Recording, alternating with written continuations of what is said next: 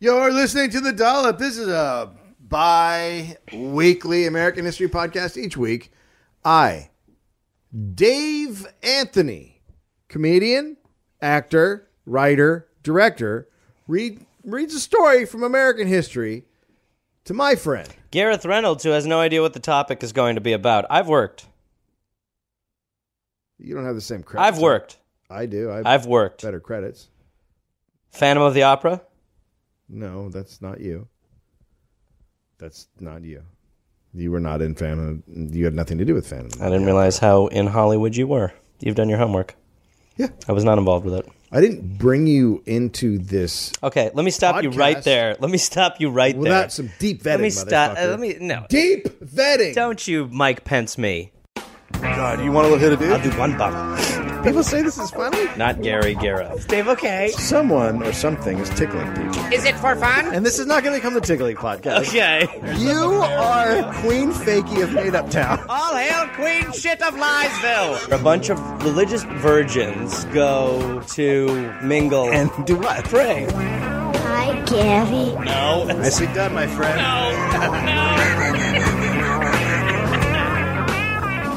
All right. Uh, Well, actually, wait. m- Let me let me stop you real quick. I'm gonna. Let me let me just stop you real quick, if I may. I was gonna yell at Dave. Let me just stop you real quick. So I know the tour's coming up. It's a lot of work and stuff. Yeah. Well, let me throw this your way. What if I told you tonight I can provide you with a reverse dollop? Would you be interested? Yeah. I mean, that sounds. You'd like a reverse dollop? Take the load off a little. Yeah. I would, Great. I would like that. Now, Dave, what if I. Okay, let's kick the can down the street a little further. What if I told you that I could actually give you a full week? So that's a dollop and a smallop included. So that's a full week of the podcast provided by me, reverse dolloping. Right now. You'd like that right now. We could sign off on this. You like it? Yeah. I mean, You'd be interested. yeah. I mean, Right. There's got to be a catch, right? Yeah. It Dave, what if I told you if you acted right now, I would actually throw in an extra dollop? So that's a dollop, that's a smallop, that's a dollop. And if you refers to a friend, you're going to get two full weeks. So that's two reverse dollops, that's two reverse smallops, that's two full weeks of reverse dollops, courtesy of me. Would you want that? What? What's the catch? I don't. There's no catch. The only catch is you got to shut up and have a date yelled at you. March 19th, 1921. Um, Ooh. okay, I'll do it. No, we're past that. Oh, I whisper the date too. Sorry, I forget. I'm your opposite. March 19th, 1921. It's not even a whisper. Do you know how to whisper? Who doesn't no, know how to whisper? my family couldn't afford them.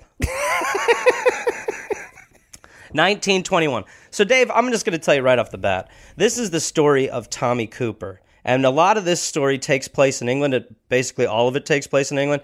But as we've not discussed, American. as we've discussed, you do what you have to do, whatever country we're in. That's right. But I closed a deal where I can just do whatever country, and I don't know why that is. You, I don't know who your guy is on that end, but Opens up a can of worms, man. fire that person All the because rules are I out the negotiated window a and sweet you're deal. fucking So doing anyway, this is in England. Anyway, Thomas Frederick Cooper was born into the world at 19 Llewellyn On, which translates to Ashgrove Street in Carfilly, Glamorgan, Wales. Oh, I love it. You've never been there. His life was almost short lived, though, because when he was born, midwife Maud Shattuck, whose life was spent birthing babies and laying out the dead, saw him, called him a runt, and threw him aside. Hold on, stop. I'm gonna Hmm. You've need got you a to question? Back up right now. What part? You what, the second part where you said she she's a midwife, so she's bringing babies into Mm-hmm. Yep, the world. yep. What was the body part? Oh, she also, her other main task was laying out the dead. So she had uh, she was bookending life. she's only humans. seeing, she's only seeing, yeah. She's seen the bad. She's like, she see, it's like seeing The Sixth Sense, and you just see Bruce Willis being like, what's going on? And then you see Haley Joel Osment say, I, I see dead people. so so she so baby comes out. and She goes, this one's not great, and she throws it in the baby heap. Well, she it wasn't only babies she was laying out; it was actual deads. No, but this one, this particular one. yeah, she well, saw. her her jo- so she's it seems like she could be laying her soul outside, if you Okay. know what I mean. She's a little dead So inside. she was like not a keeper. Well, no, she's just not. It seems like she didn't care. Okay. Because this is the quote. This is the quote from him. They tell me that when I was born, the midwife gave me up for a weakling. She slung me to the bottom of the bed, gave up on me. If my mother hadn't kept me alive of drops of brandy and condensed milk, I wouldn't be here now. So strong start. Strong start so with the condensed midwife milk and was like, brandy. "Ah, this one is shit. yeah. Hey, shit, this one. But it's on. I mean, it's like a conveyor belt at this point. Yeah. You're just like, this shoe has a flaw, and you throw it in a bin. Right, you get yeah. rid of that so she's flaw. just done with it. So Tommy was raised She's by his. bad at her job, by the way. You think? Yep. What part? I'd love to get a most- breakdown after we record. Okay, we'll talk Put a about pin it. in it. Yep. Tommy was raised by his parents in a one-room home in a small town in Wales near the cheese capital of this small nation. He moved. to- Sorry, is there? There's a cheese capital. Well, I just I'm from Wisconsin, so I like to call out cheese Okay, places Fair enough. Yep. That's how you. That, tha- that's like your main landmark. and beer. There's two. Fair. and they're both great. I don't eat cheese that much. Um, so then eventually they moved to Exeter, England when he's a few years old. Um, they moved from uh, like basically from one shitty uh, one room home into another shittier one room home. Their income is basically coming from t- Tommy's father's war pension, sewing jobs, and selling ice cream and milk. So they'd basically go to fairgrounds where they would try to sell the ice cream and milk, and at the fairgrounds, Tommy would hang out with a monkey. I'm sorry. Uh, okay. Uh, what year is this again? This is like at this point it's probably like 1925, 26. Okay, so the monkey is. They're hanging out. Are you, is this, You know how it is are with you monkeys. doing Curious George? Ah, c- it's curious Gareth because I love it. Uh, but no, but you I mean this is a time when monkeys were so much more like if you went to a fairgrounds, you you know, you, you might you see, see a mon- monkey? But this monkey he I guess he had like a little rapport with like the you know, him and the so monkey he's- had a thing going on. Okay, so he's friendly with a monkey. All right. He monkey chills, as Mm-hmm. we call it. Uh, during the Depression, Tommy and his family moved into further squalor. At one point, they had all of their possessions in one suitcase. After Jesus. some time, the economy got better. What? That's fine. That's, That's fucked up. minimalism, baby. That's just uh, Yeah. Terrible. down to a suitcase. A suitcase. Uh, but means they're again, selling all but a their shit. suitcase also, i- you know, a suitcase implies that there's a home or you're going to a home. Well, there you're going. or you're somewhere. mid transit. Yeah, but this you're is not. like you're holding a suitcase because you're like, oh, this is easy to pull around. this will do fine. Hey, one of the and also is it? It's not wheeled. I was just about to No, say you're wheeling no. it around. There's no way there's no, it's not a wheels. slider. No, Who's carrying the suitcase today? put it on the baby's head. So after some time, the economy gets better. Their money situation improves. They're able to get a bungalow for the family, and now Fucking bungalow. He's got yeah, dude, bungalow. Yeah, they're rolling. You know what I mean? Uh, now it's included uh, Tommy's younger brother named David, but still Tommy's mother instilled a strong sense and uh, level of value and money to Tommy. She imparted the wisdom that Tommy should never keep all of his money in one pocket because if he lost some, he would still have some in the other pockets, which I think makes a lot of sense. Okay, You know what I mean? I guess that's a little bit much. It's kind of a six on. It's kind of a six, half a dozen on the other because you are basically saying if you lose your money from one pocket, you'll have other pockets with the money. But what if you lose money from the one pocket and you just kept it all in the other one? You know, it's kind of a choose your own adventure. Anyway, fun detail. I liked it. Eh, doesn't seem great right now. Young Tommy Cooper didn't like school. He was a weird looking kid. He was too big for his age. He had a raspy laugh, and he wouldn't stop pulling the girl's hair. He was just an oddly proportioned human. He was lanky, his knees would bang together. English comedian Spike Milligan said later in life that when God made Tommy Cooper, he got it wrong. He would be mocked by his classmates, but everything changed when Tommy was 7 That's right. Tommy's Aunt Lucy gave Tommy a box of magic tricks. oh fuck. Tommy was That's captivated. How you ruin a kid, no, that's how you make a kid. I just gave my nephew magic tricks. right? Haven't seen him in months. Um, so Tommy's immediately captivated with this magic set. He's in love.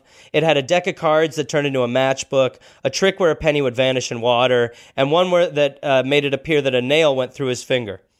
Quote, I took to magic straight away. All my spending money went on new tricks, and all the time I could spare went to practicing them. So he would wait for the release of comics, like comic books like Rover and Wizard, but he didn't give a shit about the content of the comics. He liked the back page where the ads for joke books and magic tricks were. Nerd. What? Nerd. What nerd? He's a fucking magic. Actually, you nerd. know what's funny? I feel like I remember one of those comics vaguely.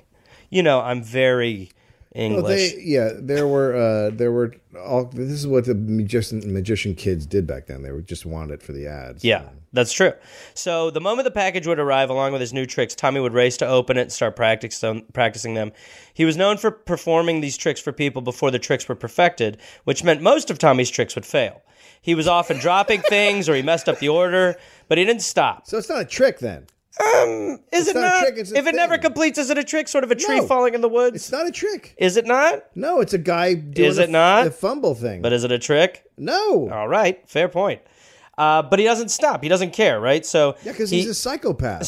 So, so he even magic got kids at school to take notice of him in a good way. So instead of making fun of the adult-sized boy, they now wanted to see a trick from Tommy. By the way, this is the name of the movie, The Adult Sized Boy. The adult-sized boy is actually just sold to Disney. oh, it's so great. Yeah, it's not good. Uh, Tommy developed a full routine as a kid. He even added in gag tricks like the snakes from the jam jars, uh, which I guarantee you sorry? Oh, still goes over. You know, the snakes in the jam when it jar. You know, flies out? yeah, but I guarantee you in England that still goes over better than anywhere else. Maybe Russia. Why? I don't know. It's something. It feels like you know. It's, e- sometimes in the smaller towns, it feels like it's easier. Maybe to Russia? Why are you shitting on the Russians? Because the Russian doll? No, I love the Russians. I know, but I've why wanted do to you do a Russian dollop forever. It's where we do a dollop within a dollop within a smaller dollop and a small up. Okay, so he had that trick, or he had sneaking powder, uh, uh, a sneaking powder, sneezing powder, Sneaking that he powder would is when you put powder down and that you he sneak would around it. yeah yeah you turn little uh, that he would blow on kids but his favorite was the vanishing ink so the schools were very strict in england at this time Did and not care for vanishing ink. There would be no vanishing ink. Well, they didn't like spilling ink. That was considered you'd you know you'd get lashings on your hand if you spilled ink. So Tommy fell in love with spilling the ink, which would cause some like lame kid in the class to be like, "Miss, Tommy spilled his ink," and then- then, the teacher would come over, nothing. the ink would be gone, and the tattletale would be brought up front, and she'd be like, "I'm going to lash you for fibbing." I'm a magic genius. yeah, yeah, Yeah. but he keeps pulling that one. sure. And, and everyone kept falling for it. Oh well, he and no, he switched schools every day Okay. so that he could pull it off. I didn't. I, I didn't think that was an interesting detail. Classic magician. not interesting. Yeah, he and ju- and a cloud of smoke. He just made a new one. Um, Tommy was also motivated to perform his tricks to connect with his mother. She was actually a pretty cold woman. Her love was displayed in providing and not nurturing. That's weird that a kid who fell into magic would have a not great mother. Yeah, or the kid that was thrown at the bed as dead. Um, quote: She was hard as nails. She was not outwardly love, uh, not outwardly, not an outwardly loving woman, and she had shown little affection as a child. There were no cuddles. Tommy remembers her as a tough crowd when he would finish a trick. Quote: I'd do it, and then I'd say, "Did you see how that was done?" And she would say, "Yes," and then I would cry. so receptive. It's so beautiful. Yeah, it's great. What a beautiful Yeah, story. yeah. I seen it. Yeah. But you know, I mean, Did you like it, Mum? Yeah, you did a thing. no, I didn't like it. I saw where it was going the whole time. You're not special. Yeah. I mean, that's literally what you're saying. Yeah. You know what it's like. Like, I mean, that's honestly when I watch people with their kids, that's literally what being a parent is. Just pretending that this conversation is worth having with this thing that is learning what life is. yeah, oh, totally. So, you know, you just you show a trick and you go, "Oh, I have no idea how you did that, Tommy. Look at Bravo." you. Look at you. But instead she's just like, "Let me put some demon serum in your arm." oh, that was shit. So in 1935, at the ripe age of 14, Tommy gets a job as an appr- uh, Tommy gets an apprenticeship with the British Power Boat Company. Sure. Big time for power boats. exciting. I think it was jet skis, even though it was a, it's obviously the 30s. Uh, Tommy would work after school or on weekends. Everything he made, he would save so that he could take a ferry into Southampton, where he had befriended an amateur magician who would teach Tommy more tricks every weekend. So when Tommy was there, he would be doing tricks all the time. Like if he couldn't afford to buy a cup of tea, they would let him do a trick instead of pay, and he'd get a free cup of cha every I weekend don't like this. every weekend that he would go, he would come back in on Monday where he had the apprenticeship and he'd be distracting all the grown up workers with all of his new tricks from the weekend and he would get in trouble for doing so. But he was well liked and the managers asked him to do a show for the workers on the boat. Here it goes. This one. He makes the boat disappear. Tommy at 15. He's 15. Tommy was 15 and terrified. He'd never made a boat disappear, so he had those, you know, he had those Sure. butterflies. I was there. Uh, Tommy was 15 and terrified. He said his body was shaking like jello. It was one thing to do it for a few guys, but for a huge group, that was scary. And you know what? The show was a total disaster. Fuck, what? During the show, the tablecloth and the props were going places that they shouldn't. Oh, God. An egg that was supposed to vanish was left hanging out of his sleeve. That's not good. His big trick was where we would turn a bottle of milk upside down and the milk would be frozen. That failed. The milk did not freeze, and Tommy recalled that, quote, the stage was swimming in milk. I dropped my wand, ran off. I did everything wrong. But the audience loved it. The more I Oh, 'Cause they panicked. thought that and- he was. It's an act. the more I quote keep quoting, the more I panicked and I made a mess of everything, the more they laughed. I came off and cried, but 5 minutes later I could still hear the laughter Oh, my in my God. ears, and I was thinking, maybe there's a living to be made here. Jesus Christ! So he if I totally- just fuck up at magic, so he totally fails. Yeah. he just wanted to be loved by mommy. Well, dude, d- I mean, aren't we always just trying to like I mean, truly. Not me. Yeah. I don't need nobody. Yeah. All right. I don't need nothing. I would I love need something. uh, I would I don't love need anybody anywhere. I would to love- like me. I would love to get my hands on your therapy records. Oh, oh. I, the ink would run from the drool that was coming out of me. so there's something after this show goes terribly that clicked with him. For some reason, he realized if he failed, he succeeded. And the truth was, it was because he was so likable. He was jovial. He was a ball of energy. If he did a trick well, it was impressive. But if he fucked it up, it was hilarious. Tommy wanted to focus on entertainment at this point but it was minorly put on hold because in 1940 Tommy was called up as a trooper in the Royal Horse Guards. While he How was does there, that happen? How is he going straight to the horse guard? is Didn't the you get called up to be like a fucking regular soldier, and then you get to jump on the horses or whatever? well, I think he's a, what happened. I think was that he was like regular, but then you go through horse training. sure. So like he, I what basically happened was he had and like I don't have this in here, but he goes through this horse training, and because he's so big, like he's terrible at it, but eventually he's okay at it.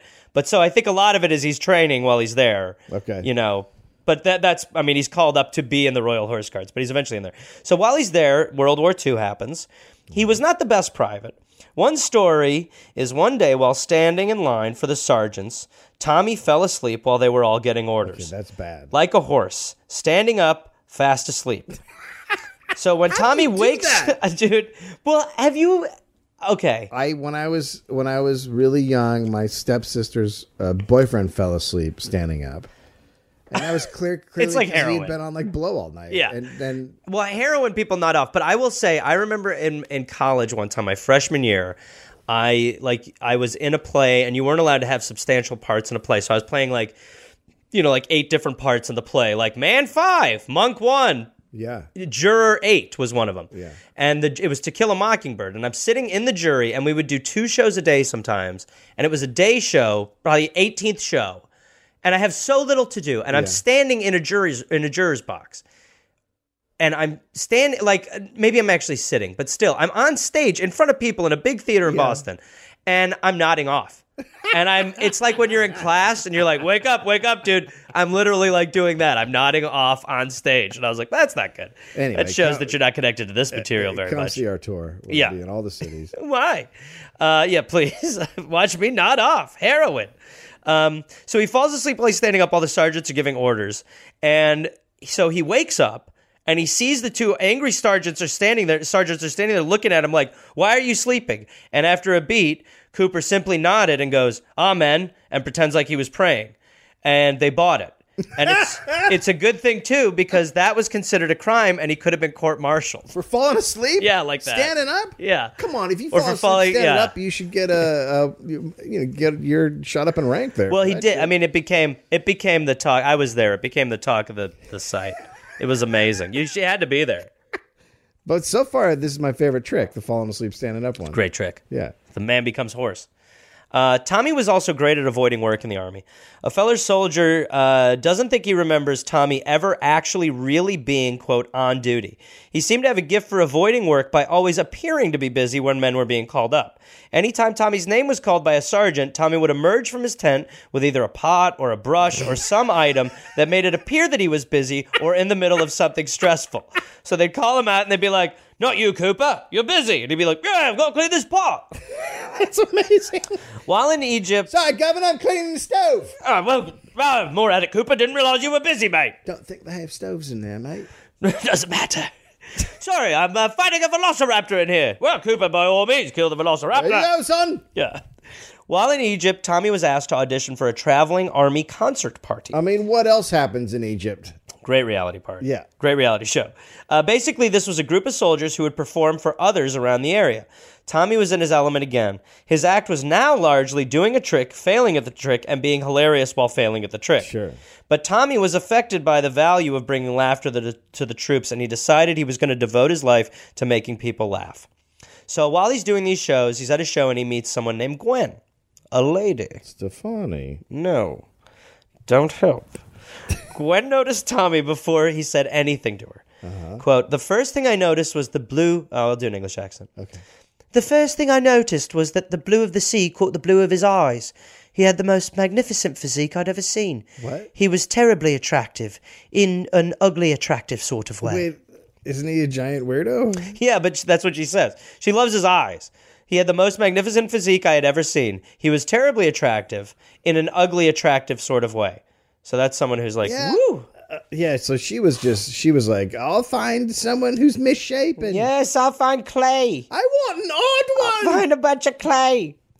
Um, Gwen watched Tommy's show that night through a window because she had the flu. Sure. And she couldn't hear anything, but she thought he was the she was the he- he she looked thought he was dynamite. the funniest man she'd ever seen. And it was all about looks at that point. He looked dynamite. well, he also is n- nutty looking. We'll get to that in a second. Are his legs still banging together? His legs are banging. Okay. His legs are banging. Don't tell the thighs. Uh, she left without saying anything. However, their paths crossed a few days later when Glenn was playing piano. When Gwen was playing piano at a Christmas Eve show that Tommy was doing, they spoke, and after the show, they sat next to each other on the ride back. Tommy asked, "Can I put my head on your shoulder?" "Certainly not," she said. Two weeks later, Tommy asked her, "I don't suppose you'll marry me, would you?" "I suppose I will," she said. Two weeks. And they got married in Cyprus on February twenty fourth, nineteen forty seven. Come on, this shit freaks me out. What, too fast? But you're abroad. I mean, for him, I get it because he's like this giant misshapen weirdo. but she seems like a normal shape. But he's charming. Is she normal shaped or is she like in the shape of a, a round? She's. Like, I'm, I'm uh, going to call her normal shaped. She, so she's not like a circle or a a, a pineapple. She's not from Wally's. Okay. The Wally boat, no. Um, so he's doing these shows, right? Gwen's his lady. And his stage outfit at this point consists of wrinkled shorts, pull up socks, and a pith helmet, which is one of those little safari helmets. So he's going full goofball. and a cloak. Yeah, he's full goofball, right? So that's his look. Mm-hmm. And uh, one night he's about to perform in a restaurant, but he realizes he's misplaced the pith hat, oh fuck me! This doesn't work without the pith. and he doesn't want to walk up with nothing. What the pith? So he A grabs bull. what's pith this? So he grabs a, fez off of one of the waiters' heads, Sure. hits the stage with that Because on that's its the head. kind of joint it is. They're all wearing fezzes. Everybody's wearing fezes. Yeah. And the fez became Tommy's signature look it's the new thing because it further highlighted his enormous frame and oh, his it makes head. him look taller. so I'm going to show you a picture of Tommy Cooper now. This is what Tommy Cooper looks like. Holy fuck! Okay, so I don't know if you want to explain that a little. Well, that's terrifying. So he's got giant fucking eyes. Yeah, those are the bug blue eyes. eyes. Yeah, He's got tufts of hair sticking outside of the fez, yeah. big honking nose, and he's Yeah. got a cigar. But man, And he's got a fez. it's like it's like his And he's in it's- a suit. It's like his forehead is too big. Yeah, he's a weird looking dude for sure. But it also make it also really works and it makes him funny. So anyway, so um, so that's what that's what Tommy Cooper looks like. He's you know crazy looking, big giant with a fez on. So when Tommy comes back to England, he focuses on one thing, which is getting in the entertainment game. Now the best way to do that, obviously, is to get on TV. Thankfully for him, this is an easier time with TV. It's so new that they needed shows and they were willing to take risks on really anybody. The best story of how TV worked back then, it's true. I mean, they like th- this is my this is years later but this is my favorite story about uh, how TV worked back then. This involves the BBC and Monty Python. So Monty Python wants to get a TV show. Uh, the various guys had worked in TV as either writers or actors, and they get this meeting with the top brass at BBC. So the top brass at BBC, he wants to know what they do. Like, what is the show going to be? They have no real answer. They're just like, oh, you know, a humorous show with jokes, yeah. And he asked if there will be guest stars, and they had no real answer. Music? Had no real answer. Films? They hadn't really discussed it. What's it called? He said. They had no clue. They hadn't really talked about it. The head shrugged and said, All right, we'll do 13. But this was year be- years before like when the it's BBC. changed. At this point, the BBC is airing things like Jack Benny, like American shows like that. So they're looking, you know, they're looking to get people on TV. So Tommy has his sights sets on this magic TV box, and he writes a letter to the BBC, and he wrote. Quote, my act consists of magic and comedy, which I think would be quite suitable for television. Yep. Okay, you get nine. And because Yeah, exactly. But it's but but he gets an audition out of that. Sure. That's all he writes, and they're like, Well, your letter was quite compelling. Come down. How can I say no? well, and obviously your reel was lovely, the I thing you would- wrote. Oh. I would like to be on television. Come on down, son. all right, you're on television, you've got a show. Uh, so they, they give him an audition time of June fifth, eleven forty five a.m. He's told that his act, he's told that his act is not to exceed ten minutes, and it didn't. It was actually seven minutes, and that might have been that he rushed because he bombed so badly. Oh boy. Notes from an- his audition were not the best. Quote, can't act, can't sing, slightly bald, can dance a little, unattractive young man with indistinct speaking voice and extremely unfortunate appearance. Uh, so uh, oddball. So just to be clear, they hit the appearance two times in like two Yeah, sentences. they nailed that. shit. Ugly, and by the way, ugly. Freakish. Uh, disgusting. Looks like a human spoon. Fish head eater. But his act is really hilarious. So he like to explain this guy a little bit because this is a guy that like uh, when I was in England, my family was all like in love with.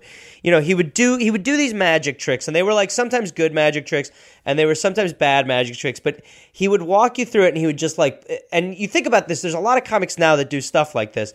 But so he's just doing a trick, and as he's doing it, he's just got joke after joke after right, joke right. inside there. You know, so he also has Ga- this Ga- Gallagher with props. like yeah like or i mean even like you know you think like there you know there are definitely great one-line comics like Yeah. Stephen Wright or other people but but so his his is kind of he's doing these magic tricks and it's full of uh these one-liners and stuff like that but he's also got this catchphrase which is just like that so he always sort of sounds like he's a little drunk uh-huh. so he'd just be like just like that not like this like that like this like that and like everybody in England loves that, so that's his catchphrase. So here are just some uh, jokes uh, over the course of his career. Please. And then maybe I'll do a little Tommy Cooper for this because I, I mean, this isn't a great impression, but he sounds like this.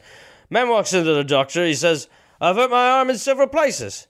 Well, the doctor says, "Well, don't go to those places anymore." I went to buy some camouflage trousers the other day. Couldn't find any. A man takes his Rottweiler to the vet. Says my dog is cross-eyed. Is there Anything you could do for him? Well, said the vet. Let's have a look at him. So the vet picks up the dog. He examines his eyes, checks his teeth. Finally, he says, I'm going to have to put him down.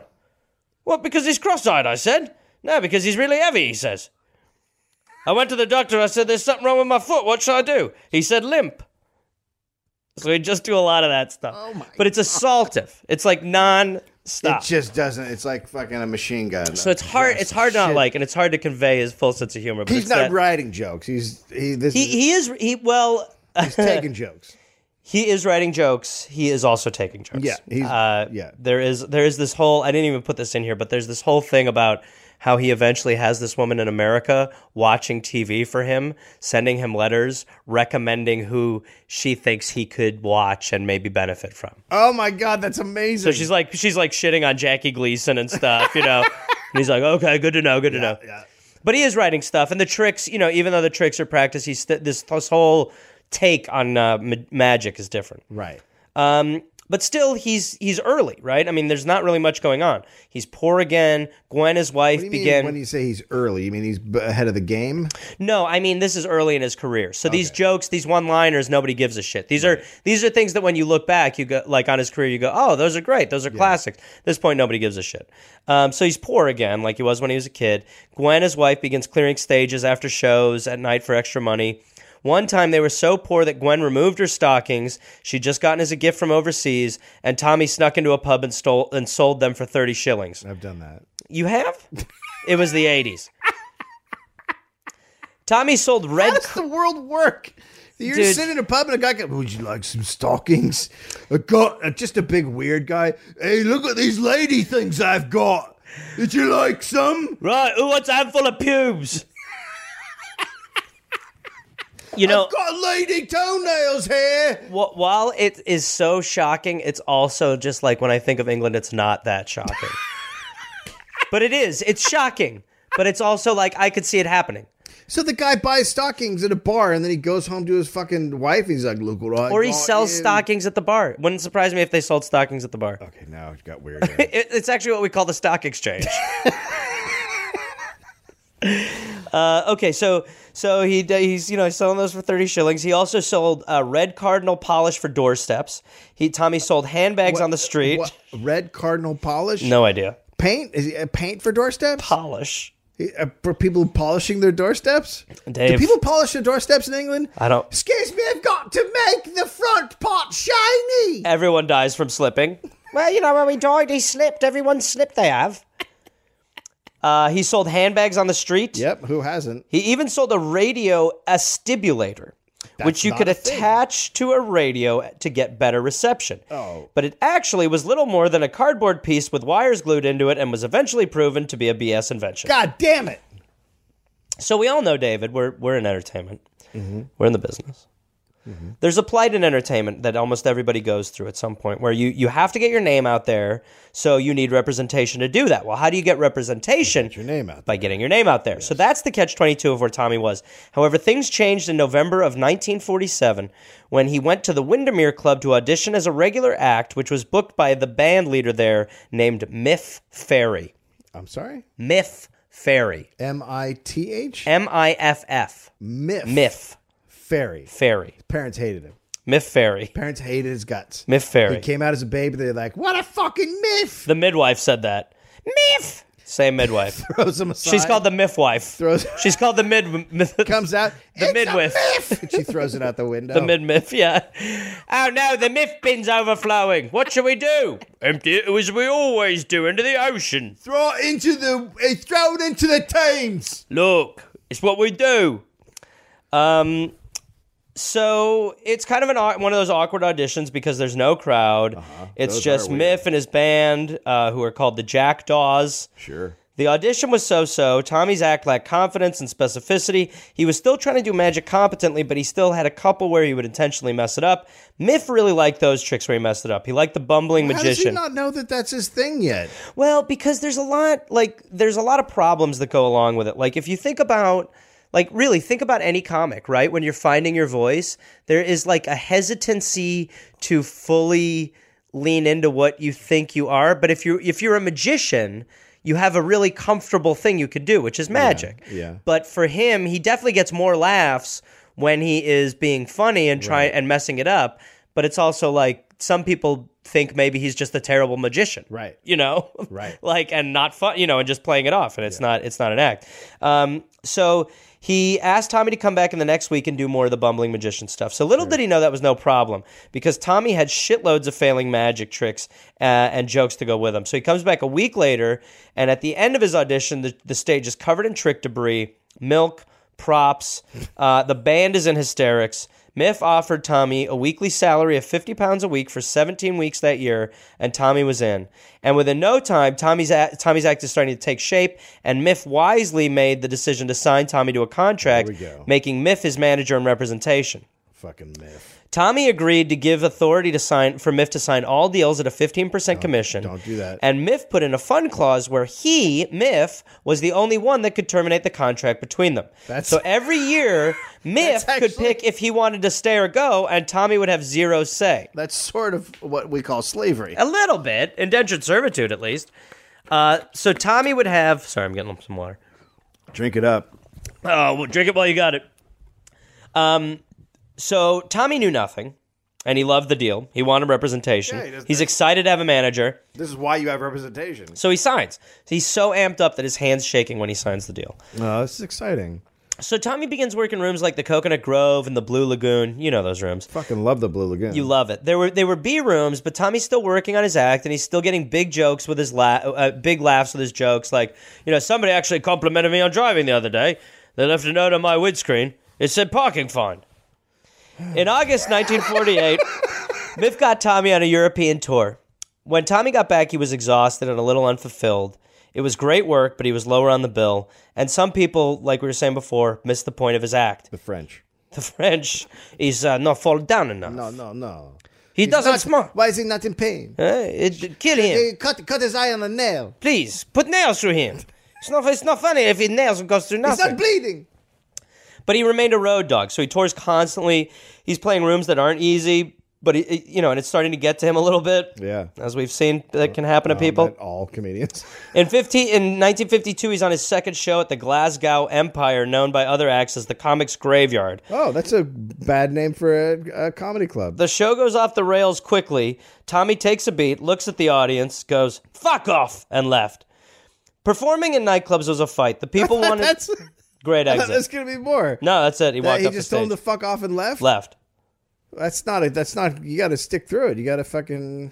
I kind of think that's a great way to leave. Okay, that's fair. Fuck off. And they leave. probably loved it in Scotland. yeah, they were probably like. Love "Fuck-" it! Oh, I they didn't. probably get like a free pint if they get the comedian to leave the venue in Scotland.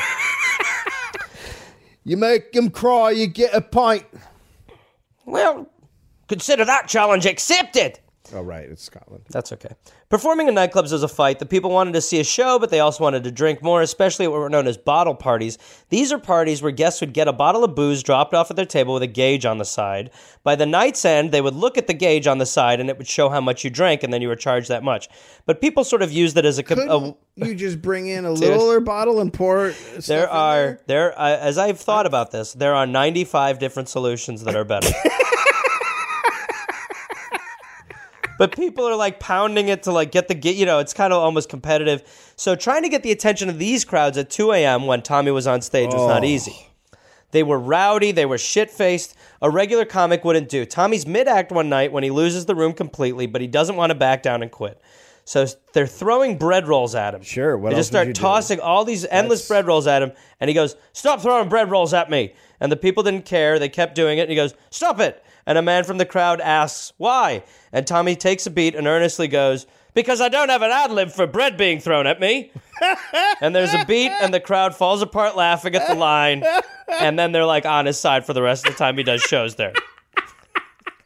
That's fucking ridiculous. So vulnerable. oh my god. Later that year, Tommy not only had his first of two children, but he was also featured on a TV show called It's Magic. Wait, how do the kids look?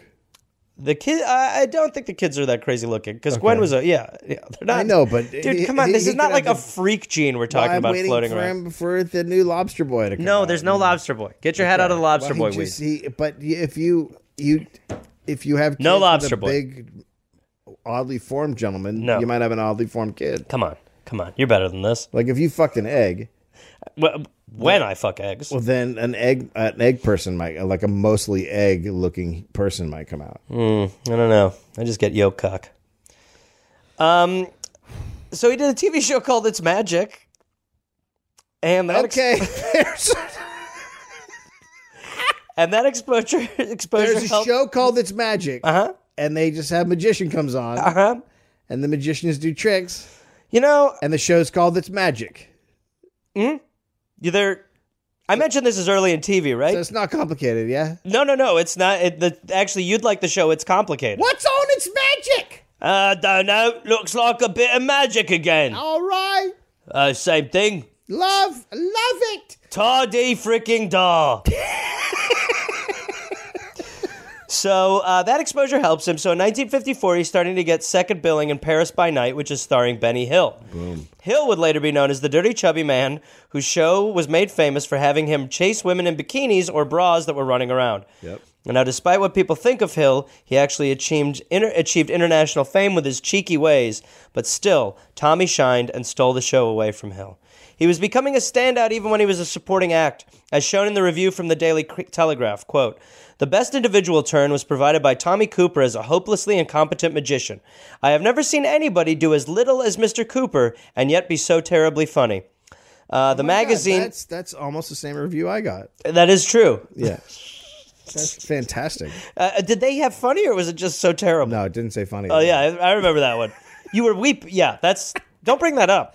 I've never seen a comedian weep on stage like that before. yeah, For so long. Mr. Anthony. I've never seen anyone do as little as Mr. Anthony and yet be so terrible. the magazine, The Magic Circular, reported the I'm quote. sorry. Huh? The Magic Circular. Do you have a question? What's your question and why is it Like, now? I feel like we've ent- like we're really in Harry Potter now. Like Dude, I have so many names there coming at is a you. there is a magic magazine. Dude, Just for those, because before, remember, these guys were just reading the ads. Yeah. now, no, clearly no, no. there's Now an there's the audience out magic there. circular. Uh, the circulation must be huge. No, no, no. It was actually just a sphere. Everybody wants to read what's going on in Magic Weekly. Oh my God! Did you get you to the new circular? Magic Circular reported, "quote The skill with which he ruined his act was amazing." A young critic named Kenneth Tynan gave Tommy a review in the Evening Standard that only helped Cooper further. Quote, Cooper is the hulking, preposterous conjurer who is always in a jelly of his own tricks. Convulsed by his own incompetence, holding his sides, he staggers helplessly from trick to trick. No man was ever less surprised by failure. Such an English review. I mean, that should be from the Stereotype Times oh fuck, that's amazing. staggers helplessly from trick to trick. No man was ever less surprised by failure. It's just amazing. As he twiddles his They mustache. just love how bad he is.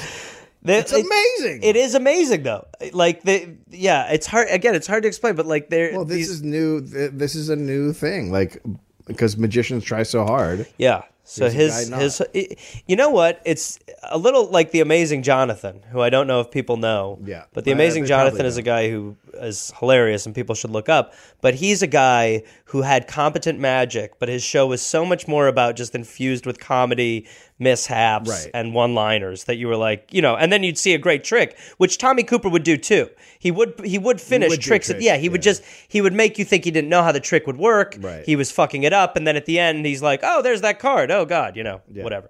Um, so Tommy was getting big, and he began to perform in better venues in Southampton, ha- Hampton. You know, great places, Dave. Like we all know, the Hippodrome, the it. Palace, Yep. the Grand. Yep. Uh, you know, places where names such as Horace Golden Oh. or Chris Charlton Uh-huh. or the Great Carmo or Murray the Escapologist or What? Frank Von Oh my Hoven God, can we were not- regular bookings. Hold on. Can we please see the what's his name? Harry the Escapologist. Murray the so Escapologist. you just go to a show and he's just getting out of shit. yeah, That's the show. yeah, yeah, He's just getting out of stuff. yeah. He's breaking up with girls. And now I'm gonna get out of a box. Yeah. No, yeah, he's the escapologist. Yeah. And uh, and also Frank Von Hoven, uh, he was a regular booking at these places. Side note, Frank Von Hoven was better known as the American Dippy Mad Magician Von Hoven and was often billed as the man who made ice famous. No idea. Before me, they didn't know what ice was. It was just cold water before the Mad Dippy. Frozen cold water. Then I came along. The Dippy Mad Magician came along and made ice something you remember. I wish that uh, there was film of these guys around. Well, uh, a second TV channel came along in 1955 Oh. called the commercial called commercial television. Oh, This opened Tommy to more opportunity. He was suddenly making TV rounds more and more. He made appearances on the short titled Val Parnell's Sunday Night at the London Palladium, hosted by Val Parnell. okay. Did Questions? anybody tell Val Purnell that they could have cut back on one of the Val Purnells? No, because Val Purnell's blobbity blobbity blah by Val Purnell is super. I'm not redundant. sure if the host that is attached to that title. It's I super redundant. I hope it is so much, so much. Uh, but so Tommy now he's got confidence, so he's always a hit. But he really wanted his own show. Uh, when attempts to get Tommy a show on the commercial tan- ch- uh, television channel fell through, Miff went back to the BBC and was pushing for a show, but there was no go. If it wasn't for future TV guru David Croft, Tommy may never have ended up on TV. In 1957, Croft got the commercial television channel to agree to 12 half hour episodes of a show starring Tommy Cooper. Tommy was excited at the chance, but Miff was hung up on the title. The title was to be The Tommy Cooper Show. yeah. But Miff wanted the title to No. be Cooperama. Okay. Nobody liked Cooperama, but Well, Miff. no, because it's terrible. You sure? Well, maybe all kinds of coop would be good. Oh, hanging with Mr. Cooper. No stop the coop train. Yeah, there you go. There's so many different names you could use. Uh, so nobody liked Cooperama like you at the So network, weird. but Miff. So then Miff suggests as a No, backup. it's like a bunch of Koopas. come on, You see what I'm talking about? Eh? Like if you're going somewhere and it's just all Koopas. Like, what if, it, Kooparama! what if it were a store and it's only selling Tommy Coopers Yeah. and it's going out of business and it's having a bit of a Cooperama? There you go. Know what I mean? That says television. Know what I mean? Uh, so that nobody likes Cooperama. So then Miff suggests the show title "My Life," starring Tommy Cooper as a backup. The network pushed back because they hated both titles and they thought they sounded crazy. So eventually, a compromise was reached, and the awkward title was Don't do it. this is the whole title Don't. Cooper or Life with Tommy. so We couldn't settle on a name. We went with two. we all decided if nobody could live, none of us would.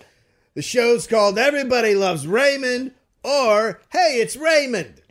Hey, Raymond, your parents live next door.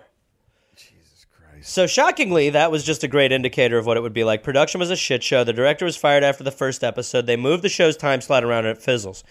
The truth was that the show wasn't what it should be, which is Tommy on stage doing comedy and magic. That's what I thought it would be. Miff wanted to push away from that. Now, some think it's Who the because fuck is- what is who gives a shit what Miff wants? well, Miff, dude, Miff is controlling everything for at I know, this but point. the network should say what it is. but you know what it's like when you first get involved with something and you're Yeah. just sort of like you listen to everybody. Yeah. Yeah. So I think he's just doing that. He's just like, well, all right, it's nice to have a TV set. Did he ever think that this guy's name is Miff? Yeah. No, that I, I unfortunately I think that if there's one thing he should, if there's one red flag he should have snagged early, it's the Miff flag. Absolutely. I've always said that. Um, so Miff wanted to push away from that. He now uh, some people think it's because Miff thought that if Tommy did magic on the TV show, it would be burned on the road and he wouldn't make money. But regardless, that Right. was stupid. And he because it was his whole thing was not about making like ta-da moments. It's all. It's also a thing where at this time people wanted to see what you did on the TV show. you get on TV and then you worry about that problem. yeah, true. That's yeah. Um, but the show failed, shockingly. Uh, Tommy wouldn't get another real shot at his own show until October 1964 when executive producer George Innes, known for the hit The Black and White Minstrel Show, oh, I got love involved. that show. That show is very uh, progressive. The Black and White Minstrel Show was basically a variety show that featured country songs, some fun music hall numbers, all usually performed in blackface. I gotta go. This is 1964 on TV. And I'm not kidding, Dave. I've talked to family members about this show, like older family members, and they are like, they're like, yeah, it's crazy that that, that is wrong now because we all loved it. Ah, so that's the battle we're fighting, okay? Anyway, the show did air, raised Tommy's profile. He also appeared on The Ed Sullivan Show five times between 63 and 67. Oh. to America. Ed Sullivan described him in one intro as the funniest man ever to appear on this stage. Holy shit! Yeah. Well, that's Yeah, he did some stuff in America, not a lot. He did like some Vegas shows and stuff like that, but for the most part, you know, he's an he's an English guy. Right. Uh, Tommy and Gwen were happy and proud. They got a nice flat. Tommy bought a Vanguard estate, which isn't an estate; it's just actually what a car was called. Uh, Gwen was Tommy's everything, sort of. See, Um, by 1967, Tommy was in high demand, and the road was calling more and Oh, more, yeah. where he could make a killing now. Now, Gwen had always Big weird accompanied guy- Tommy big on the weird road. Guy out on the road with funny legs. Gwen had always accompanied Tommy, but with his new schedule, he needed someone to help him. Mm. Gwen felt she needed to stay home and take care of the kids, Mm-hmm. so Tommy needed an assistant. In January of 67, Tommy met a lady named Mary Kay in a church where TV rehearsals would uh, be held sometimes. I'm sorry. They would just like, dude, that's how t- it's like, You got a space yeah. They Yeah, would like we're at go, church. yeah, they would go rehearse in a church. because because it's because they're not using it at those hours. Yeah, no, because yeah, that's when God naps. I've always said that. Um, but yeah, so they're just in this church. I'm just and- now. I'm just imagining like them rehearsing T.J. Hooker in uh, a church. All right, now roll over those boxes like a car again, guys. All right, that's awesome. Uh, so he meets Mary Kay in this church. She's 39. She's a former singer. She's married and has three kids of her own.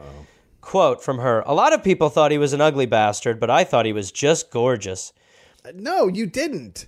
He was just famous, but that he's there's nothing gorgeous about him. It's terrifying. But, but his wife Gwen found him gorgeous. I think some women is found him attractive. no, okay, maybe not. Uh, a few days later, he saw her again and he pulled her aside and asked, How would you like to come on holiday at this very moment? She replied, Yes, I would definitely.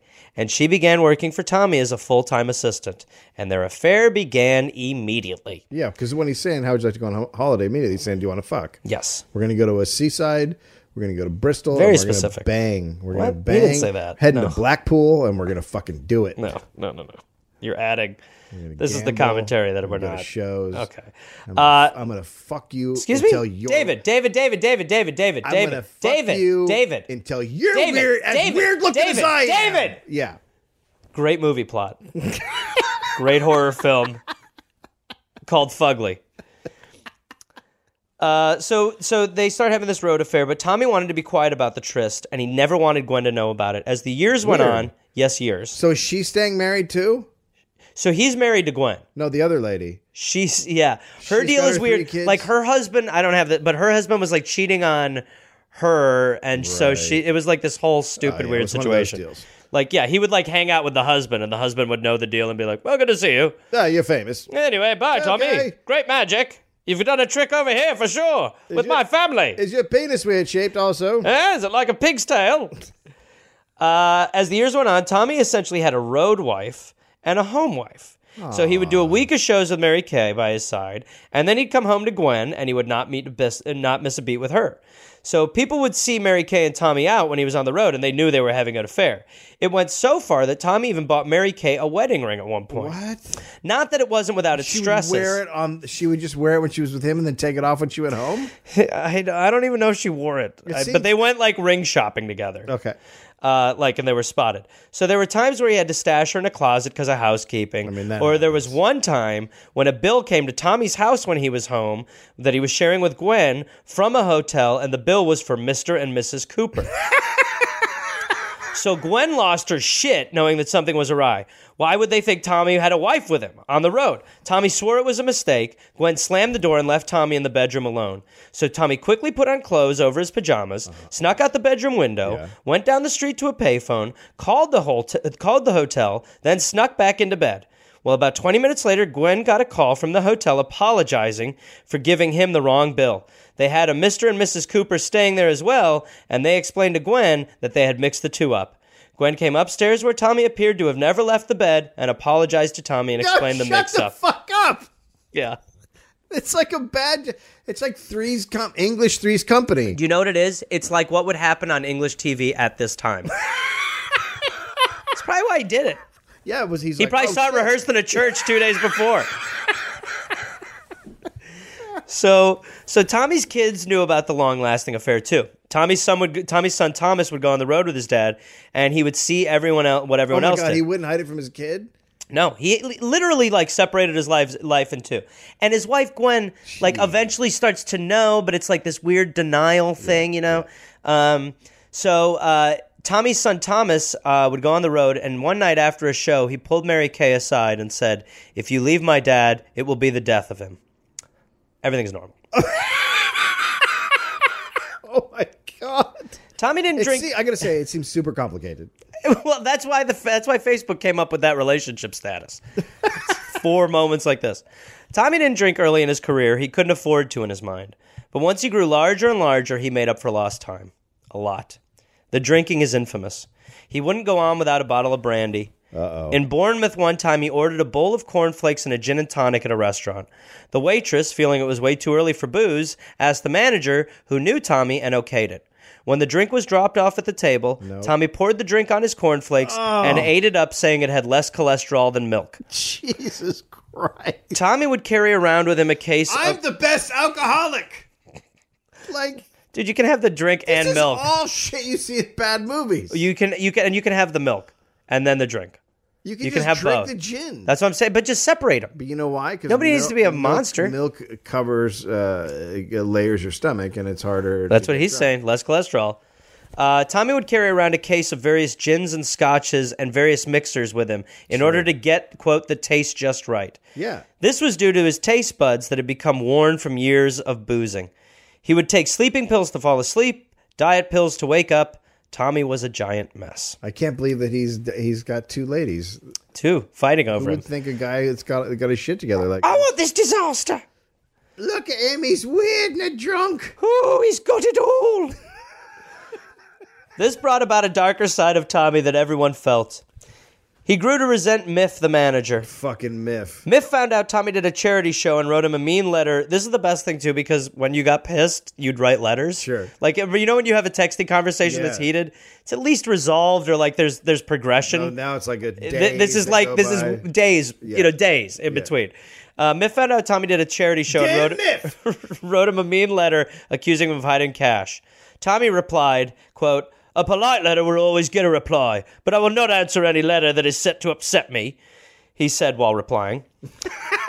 Tommy also wrote once to Miff, Dear little Caesar, the tone of your voice in your conversation last night was aggressive indeed, and I advise you not speak to me like that again.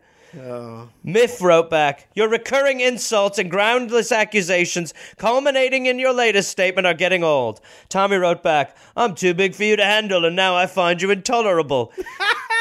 it didn't help that Miff represented a comic who did an amazing Tommy Cooper impression. Oh, fuck. At this point, everybody's doing a Tommy Cooper impression. He's that popular. But Miff had someone who had the best one. So when Miff first saw it, he forbade the man from doing the Tommy Cooper bit on stage or TV. But it's believed that Miff veiled a threat around this, almost suggesting that he had a backup Tommy if Tommy ever left him. Holy shit. Abusive. A backup Tommy, Abusive. but not as weird looking. Tommy, you you, I, I mean, showing you that picture impacted you. I also can't get past the fact that someone commented about his legs banging together. Like, how can you ever let Well, that that go? comedian said when God made him, he got it wrong. Uh, Tommy was known as the tightest wallet in England's show business. Oh, good. He was al- he always held on to his mother's thriftiness. He used to kip- tip t- cab drivers by slipping something in their pocket and saying, "Have a drink on me." When he would leave, the cab driver would examine what was placed in there, and it would simply f- he would simply find one single tea bag. It's funny. It's funny. You can't say it's not funny. Cheap as shit and funny. Cheap as shit. He had pens made that said "Stolen from Tommy Cooper." Oh my god. Tommy would drink and talk on the phone before the show started, but when it was about time to go on, he would lock the liquor and the dressing room phone in a cabinet that he brought with him. The liquor was locked for fear of someone drinking it, It's me own private alcohol jam. but he put the phone in there too. So he locked the liquor up because he was afraid someone would drink it, and he would lock the phone in there because he was afraid that some insane person would come into his dressing room while he was on stage and call New York. Tommy would be at a bar and he would hang on to the last sip of a drink for hours in hopes that the barmaid would take it away and he could complain and get a new one for free. Holy fuck. Tommy would get strangers to buy him drinks by asking, What are you drinking? Thinking they were getting a freebie, this person would say something like, Vodka soda. And Tommy would say, Ooh, that sounds good. I'll have one as well. Awkwardly forcing them to buy him one. Oh my god. Yeah. But he's like fucking loaded, right? He, yeah, he's loaded. Yeah. But he, he's cheap. I mean, he's just super a cheap. cheap fuck. Dorman got a choice between three envelopes, which supposedly contained a tip. Nope. When they would pick one and it was empty, they would remember Tommy would say, Oh, well, better luck next time, knowing that none of the envelopes had anything inside. He's the fucking worst. Comedian Mike Yarwood remembers one time being at a pub with Tommy where Tommy actually bought him a drink, which was a rarity. When Tommy offered to buy him a drink, he told him to keep his voice down so nobody else would hear it. Tommy bought two loggers and left the change, two pounds on the bar. They were talking, and then Tommy realized the two pounds were no longer on the bar. Tommy was livid. He looked all over for it. When he couldn't find him, he kept freaking out. Where are the two pounds gone? He asked the barmaid. Nothing. Nobody knew. Tommy was seething, and he looked at Mike and he said, It's not the principal, Mike. It's the money. By February 1974. By February 1974, Tommy's drinking was reaching scary levels, and it was affecting his work. A club owner wrote Miff a letter complaining about Tommy. Quote, Damn Miff. Dear Miff, there's a tiff. We've got a riff. Uh, what's with? Tiff. He, uh, quote, he is not the easiest fellow in the world to get along with. He was complaining about the heater in his dressing room, but he wouldn't let the electrician into the room to switch it on. He stayed at the club until 7 a.m. drinking, and it's been like that most of the nights this week. You can't come in here. It's my private liquor area. I think it's because of the phone and the liquor. Yeah, he didn't want he didn't want anybody getting in there to get his shit. I really do. He, he's got his he's got control over his special things. Yeah. Uh, soon after that, he was at the Talk of the South in Southampton. One evening, his show was five minutes. One night, he didn't even show up. Uh, that's a short show. it's short, but they might have lit him at two. True. So Maybe it was a fucking- And when you hit a good joke, get out. yeah, leave leave it a high. Thank you. Uh, one night he didn't even show up, and a call came in from the manager uh, from the Cavendish in October. Quote, Tommy arrived at 10.20 and was not ready to go on because of lack of props. Eventually, he went on at 11.30 for 10 minutes, what? Oh then came off, then on again for five minutes, then off for five more minutes, then on and finished his act. In total, it was approximately 35 minutes. What a show to be at. though. So, yeah, you're Oh, Come like, on. he's just like, Amazing. yeah, See he's how many encores that is? Uh, dude, but it's like you're seeing 35 minutes over an hour and 40 minutes. You're like, this is, or even longer. No, like, it's this way is longer. Way longer. Uh, and that was 10 shy of Tommy's deal. So in July 1975, a review in the Thurrock Gazette shot at the situation pretty straight. Oh boy. Quote Virtually every impressionist in this country does a Tommy Cooper, and after seeing Cooper at the Circus Tavern last week, it is my bet that nine out of ten of them do a better job. I would rather remember the greats how they really were, and Tommy Cooper on this show is great no longer. Despite all of these problems, Tommy was still in demand and making more money than ever. Even Tommy at 60% was better than most English comedians at 100. What people didn't know was how hard it was to get him to the shows. Mary on the road had her hands full. Tommy would Oh perform my best. god, she is still oh, she's there the whole time. his whole career. fuck. His whole career she's on the So his affair with her So when he, when he's boozing at these places, she's with him. Whenever he goes on the road, still she's still with him. She's with him the whole time. She's always trying to get him to bed. So he like yeah, so he performs better if he sleeps and doesn't drink. But all he wants to do is not sleep and drink. Right. And if she can get him to sleep and not drink, he's the worst to her. So she's like, "Oh, great." So he was also violent when he drank too, though, to both of his wives. Mary Kay was thrown out of her chair at a restaurant when Tommy complained his pork wasn't cooked well, and she giggled. Okay, well, that's you don't giggle about cooked pork, He was he was complaining, and she laughed. You deserve to get thrown out of your chair. but I can't believe in a restaurant. Well, he's an alcoholic and, his, and Yeah. weird, he has weird legs. Yeah. Well, and I think the truth is part of the thing with him really was that he didn't he liked being laughed at when he was performing. Mm-hmm. But he didn't like it when people laughed at him and he wasn't trying to be funny. Right. Which the, everything I read there was like a trigger for him. It was like when people laughed and he wasn't being funny and they thought he was being funny, he was upset. Jesus, that's no way for a comedian to go through life. Well, but I get it to some extent. I Like- get it, but his whole thing is fucking up. it, the thing the thing with him is that he's so likable and almost approachable that everybody just thought he was being funny. But at times he was like, "I'm not being funny. I'm not performing." You know. Not now. But still, I don't think I don't think it's okay to throw a woman out of her chair because she laughs when you complain about your meal. a bit extreme. Just so that the dollop's on record. Um, Gwen actually said that she was leaving Tommy uh, in 1977 because he hit her in front of the kids. However, when she was going forward with that on April 22nd, 1977, Tommy was performing in Rome on a lucrative one night gig. Right before Tommy was about to hit the stage, he collapsed and fell into the arms of a worker. Suddenly, oh, this is a quote. Suddenly, his right leg started to shake and a tremor ran up his body. At first, I thought he was doing one of his funny acts and I actually laughed, but not for long. He collapsed and began rolling in So agony. he's angry. So he's right now he's having some kind of seizure, but he's mad because the guy's laughing at him, and he's Well, he's out, but this dude is still like, oh man, you still got it, mate. or I guess he's, he's in Rome. Who Look at knows? you! It's a new bit. I love it. It is a very good. Hey. Uh, At first, I thought he was doing one of his funny acts and actually laughed, but not for long. He collapsed and began rolling in agony, fighting for his breath. His dentures fell out and he was bleeding from his mouth. Sexy. Sexy look. We've all been there. I mean, who hasn't bled from their mouth when their dentures? Come on. It's called Friday. Hello. An Italian doctor rushed onto the scene and gave Tommy a cardiac injection. There you go. It's a meatball. Hey, here you go. Put a sauce inside of him. We're gonna make him into a nice parmesan, okay? You're gonna love what are we gonna do with him. Okay? You like a noodles? Oh, yeah. Oh, you're gonna love what a turn of this man into. uh so he barely survives. Medicine, doctors said it was a heart attack, but Gwen and Tommy said that he was just tired from being overworked by mean old Miff. Doctors said that Tommy needed to stop drinking and smoking. He also smoked. Tommy played it off, and when he got buck- back to London nearly two weeks later, he spent around a thousand pounds getting a BS letter from the cardiac department of Charing Cross Hospital that said that he was in good health and in no way had a heart attack. Come on. Who? What fucking doctor does that? Dude, you could still get I those. know, but it's insane. Yeah. He goes to Dr. Robert, you know? Gwen also then downplayed the domestic violence off to the press, saying that, yes, they fought with each other. So what if Tommy smashed some furniture? That's why they never bought matching chairs. Right. In 1978, at 57, Tommy cut down on his smoking and made the switch from brandy to white wine. Oh, well, that's good. A friend of his recalls meeting up with Tommy after he'd made the lifestyle changes due to health. Tommy boasted about the switch to wine and said he was allowed one glass a day.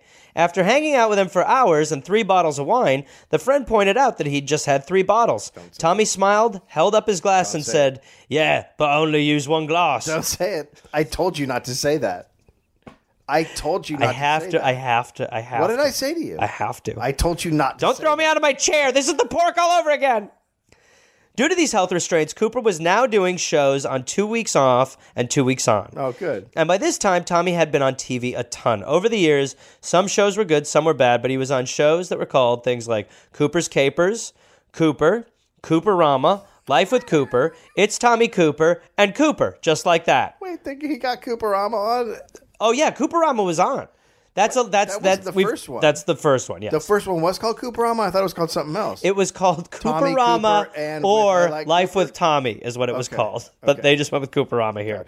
Um, the last one, just like that, like I said, is a play on his catchphrase, uh, which he would say while he was doing a trick. He'd shake his hand, not like this, like that, just like that. The show Cooper, just like it was described, was if you was wat- is was as if you were watching Tommy Cooper perform underwater. One critic said. I'm sorry. His movements were belabored, and the timing was off. But Tommy was still do Tommy was still willing to perform on TV because he was beloved, even though he wasn't doing that well. Tommy's he- health ailments were now growing. He was suffering from phleb- phlebatitis, I don't know bronchitis. what phlebatitis is. Phlebatitis is like super phleg- it's, it's from bronchitis. So it's uh, it's basically the phlegm that comes from bronchitis, but it gets terrible and it, it'll fill your lungs with fluid. Super hot. Phlebitis, bronchitis, asthma, pyrexia, chronic sore throat, exhaustion, and thrombosis of the leg. I can't believe the guy who takes care of himself is having all this shit happen. It's tough, right? With all this in mind, Miff tried to get creative with how to make money off of Tommy now. In 1979, Tommy did a commercial with a company called SodaStream. Yes, the cool company that gives you a way to carbonate your water or make soda at home so that you don't have to give money to Nestle, who is sucking up reservoirs and rivers all over to sell back to us. Yes, that one. SodaStream has actually been around since 1903, where you could aerate your own liquids and add flavors like cherry citrette and sarsaparilla. Wait, it's the same company? Same company. What the fuck? Yeah. It might have gone dormant for a while, but it's still the same. It's the same thing. And you were doing it back then. That's you were amazing. carbonating stuff and flavoring it. I, don't know. I love them. SodaStream, shout out. Yeah. Anyways, Tommy had a campaign with SodaStream where the slogan was "Get busy with fizzy." However, Tommy was a shell at this point. He was so mediocre that it took a lot of editing to make the three-day shoot. belly was get Get shitty with fizzy. Get it, get it. Good. Think we got it. Think we got it on that last one for sure. That's a safety. Ah! Oh, we got a safety now. So we got the first one and we got that safety. So in post, I think we're gonna have a dream. Great. We have options. There's a blooper blooper bed. Um, so he's a shell at this point. He's so mediocre that it took a lot of editing to make the three D sh- the three day shoot worthy of his thirty second spot. So think of that editing. Oh, fuck. 30 seconds, three days. So, to help boost the campaign, the ad agency wanted to do radio spots with Cooper also. Sort of. Oh, my God. They wanted to hire a Tommy Cooper impersonator No. instead of Tommy because Tommy sounded so sloppy. Right. They even wanted to have the impressionist dub Tommy in the commercial ad. Tommy and Miff agreed, but Tommy was stung by the professional blow. Still, Tommy worked for more companies over the years, like KP Nuts, McVitie's Biscuits, Family Hampers, Farfisa Electronic Organs, Family Cream Hampers? Cakes, Reckitt and Coleman's Nurture Plant Food, Cracker Bed, Yellow this is Pages, real. Co-op's Gift Range, Bachelor's Saucy Noodles, Dexion Shaving, and British Telecom. bangers and bangers. It worked because Tommy made more money than he ever had before. Chips time. Oh, biscuits. I know McVitie's. McVitie sent. But um so he's making more money than ever. Yeah, of course he is. So Tommy takes back to TV in 1979 when he appeared on a Christmas special of the hit show Parkinson, which had acts on as well as sit down interviews. He sat down after a great performance and he was like the old Tommy. He showed off tricks, he even got emotional at times about his past and his struggles. It was all in all a very compelling display. Aside from one small near hiccup, Oh God. at the end of the show, Tommy was kind of drunk and wanted to finish with a big gag, so he convinced host Michael Parkinson to put his head in a guillotine that had a safety catch because it was real. What? Maybe it was the adrenaline. Maybe it was the alcohol. Maybe it was the age. But Tommy forgot to put the safety latch on and was about to drop the blade when a technical assistant noticed the problem, ran out on the stage, and put it on just in time. Had that not happened, Tommy would have beheaded the host of a show on that host show. The assistant running out was What? edited I did out. Bad tricks. But can you imagine? Tricks don't work. No, but can you imagine if you were there? You're like, whoa, all right. I can't wait until he puts the head back on. Oh my God. And then it, like, and then everyone's just like, It's a dead Parkinson. taking a while. The hell's going on? That's fucking amazing. I think it's called the slow burn. Oh. So Myth now was uh, open to different opportunities for Tommy's, as, as I said. So he was listening to all options, which is why he agreed to a deal that on December 21st and 22nd of 1980 would have Tommy open for the band The Police. what? Miff actually turned down a gig for Tommy to open for The Who in 1975. What in the fuck But now is with health, happening? he turned to the police. So now Tommy was 59 years old and a sort of magician with failing health. In retrospect, the two acts had different vibes. Tommy was in the weeds early, and when the audience started shouting at him, he shouted back. Four letter words were exchanged, and then beer cans got thrown at Tommy, and Tommy threw them back. Yeah. It was Tommy's worst performance of his career. He died on stage that night, they say. Of the show, Tommy said, quote, The police were great, sensational. I wasn't, but they were great. By Christmas, Tommy had gotten a taste of that bomb out of his mouth by killing at the Winter Gardens in Bournemouth. Sure, that's how you do it. That's how we've all had the resurgence comeback. That's what you do. You go to Bournemouth. In 81, he was still doing pretty well health wise. He was still drinking about four glasses of wine a day, but that was nothing compared to what he had been doing. That's it. He's down to four. About that. I mean, he, he goes he goes big too sometimes. yeah. I know, but he's a raging alcoholic. So Yeah. For a guy to back off is kind of. A I think it definitely fluctuated, but there were t- you know there were times where it looked like it was stabilizing. Right. By 1983, Tommy's health was holding fairly steady. He was uh, it was really more of his mobility now. He had bad legs and he had the thrombosis. Those fucking legs. He You went know back- Why they're bad? They've been banging together for all these years. I didn't even think of that. So true. I mean, his legs have been banging like he's got a road assistant. what bangs more, your assistant or your legs? Me legs. Oh, that's not good, mate.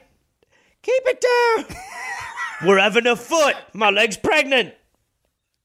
Uh, so he goes back to the Middle East on a tour in February of '83. the Middle in East, October of '83, Tommy went back on TV, but in the lead up, it was shocking that he even made the appearance. Three days before he made the appearance, he'd had seven pints of fluid drained from his lungs due to the chronic bronchitis. Yeah, but that's just pre-show stuff. That's just pre-show. Yeah, everybody does that. Yeah, yeah, it was probably brandy. Uh, he's great on the show. He talked about how he quit drinking and smoking, and by the end of the show, he was smoking and drinking on stage. so that's how he was. was the show? Oh, Farley-ish. I, I think like an hour or he's something. totally But he's very Farley. Farley-ish, yeah. So he's like, no, I'm done doing that. They're like, you want a beer? He's like, yeah, the beer. Yeah, yeah, yeah.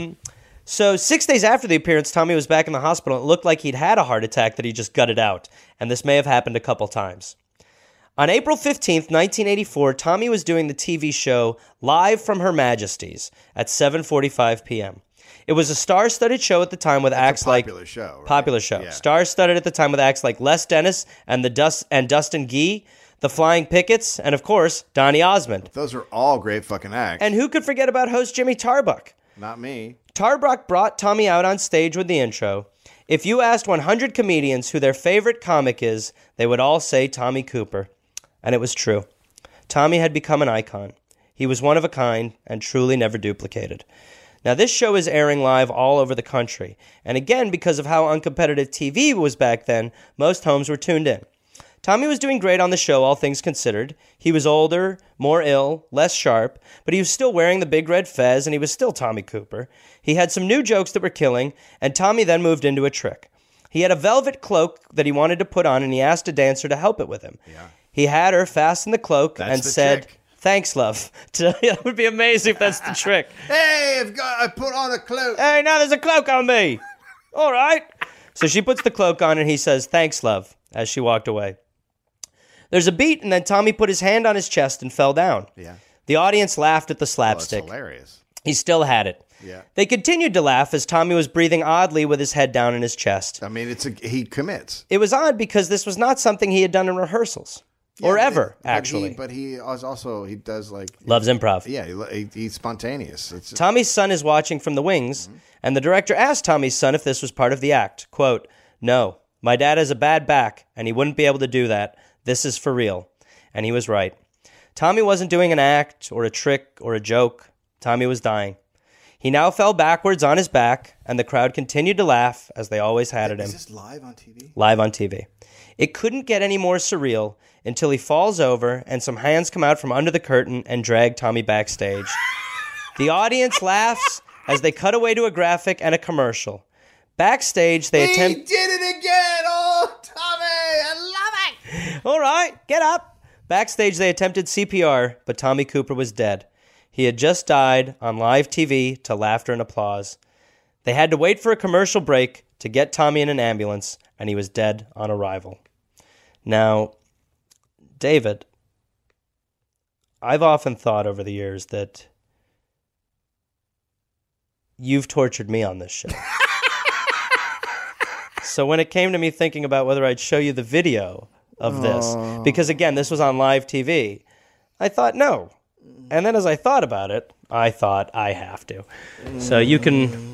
This is the only version I can find is in this crazy like Italian uh, version. So the language may be off a little here, but you can kind of describe what you're seeing, is what I thought. So here we go. Theater para milhões de pessoas. Okay, so here it O is. assistente o ajuda a colocar a capa, enquanto Because if- Jimmy if he- Tarbuck, o okay, so anfitrião, he's- he's estava not- oh, here she escondido comes. She puts on the She thing. puts the cloak on. ele passar diferentes adereços que Cooper. It, Então, it actually, you segue actually, if you puxar tur- if de you dentro watch do this, you'd think galpão. you were watching an A Italian, assistente sorri guy, para ele Italian show. enquanto ele Yeah. entra em colapso. Cause- Then he oh, falls. there he goes. He's down. He's sitting. Da Oh yeah, mesma because forma, the way he o went público down fica was kind of enquanto ele funny, cai. except for the uh, fact that he. So we're watching a man die. I'm watching a man die on television. Uh, he, so he's he's like gasping, and then he slumps over. Até que se torna evidente So he falls into a sitting que ele position, estava morrendo. and he tries to catch his breath a few times, and then he just collapses. Now he's on his back. And now he's just laying there, barely able to move. The audience is tittering. He's trying to roll over. Neste ponto, o diretor do show, So then they just cut. Macmillan, They cut to the bat, a long shot, so you can see the crowd, and they drag him through the curtain. So so they just cut to this graphic, but this is live, and everybody thinks it's a bit. Everybody thinks it's a bit, except people who knew him. I mean, cause, cause it's kind of funny. and that's how he was. His whole thing was being totally Yeah, he f- unpredictable Yeah. with what he would do. What Yeah. you would come out of nowhere, and it wasn't about the trick; it was about what goes on around the trick. Right. So you sort of understand why people laugh, but then you, when you watch it, it is so You're watching a guy die. you're watching a guy die, and everybody again is laughing at him. It was a sad day and a national tragedy. Isn't that the way he should have gone out, though? Cooper was beloved. His son Thomas said if right before his final performance he had said to his dad, You are going to drop dead on stage tonight in front of millions of people, his dad would have said, I'll settle for that. Like, yeah, because it- it's the perfect way for him to die. Yeah, Even his, even you could even see his legs were banging against each other. his legs are banging in the sky now, children. Um, Gwen did not attend the show, opting to watch it on TV instead, but she said she knew the second that he dropped. His death was caused by coronary occlusion due to atheroma. Oh, Sure, that atheroma. happened I in the should have US. looked these up. That's a shame. He was 62. The funeral was held on April 20th, 1984. Crowds lined the streets as the hearse took him away forever. Among the floral tributes was a two foot tall fez.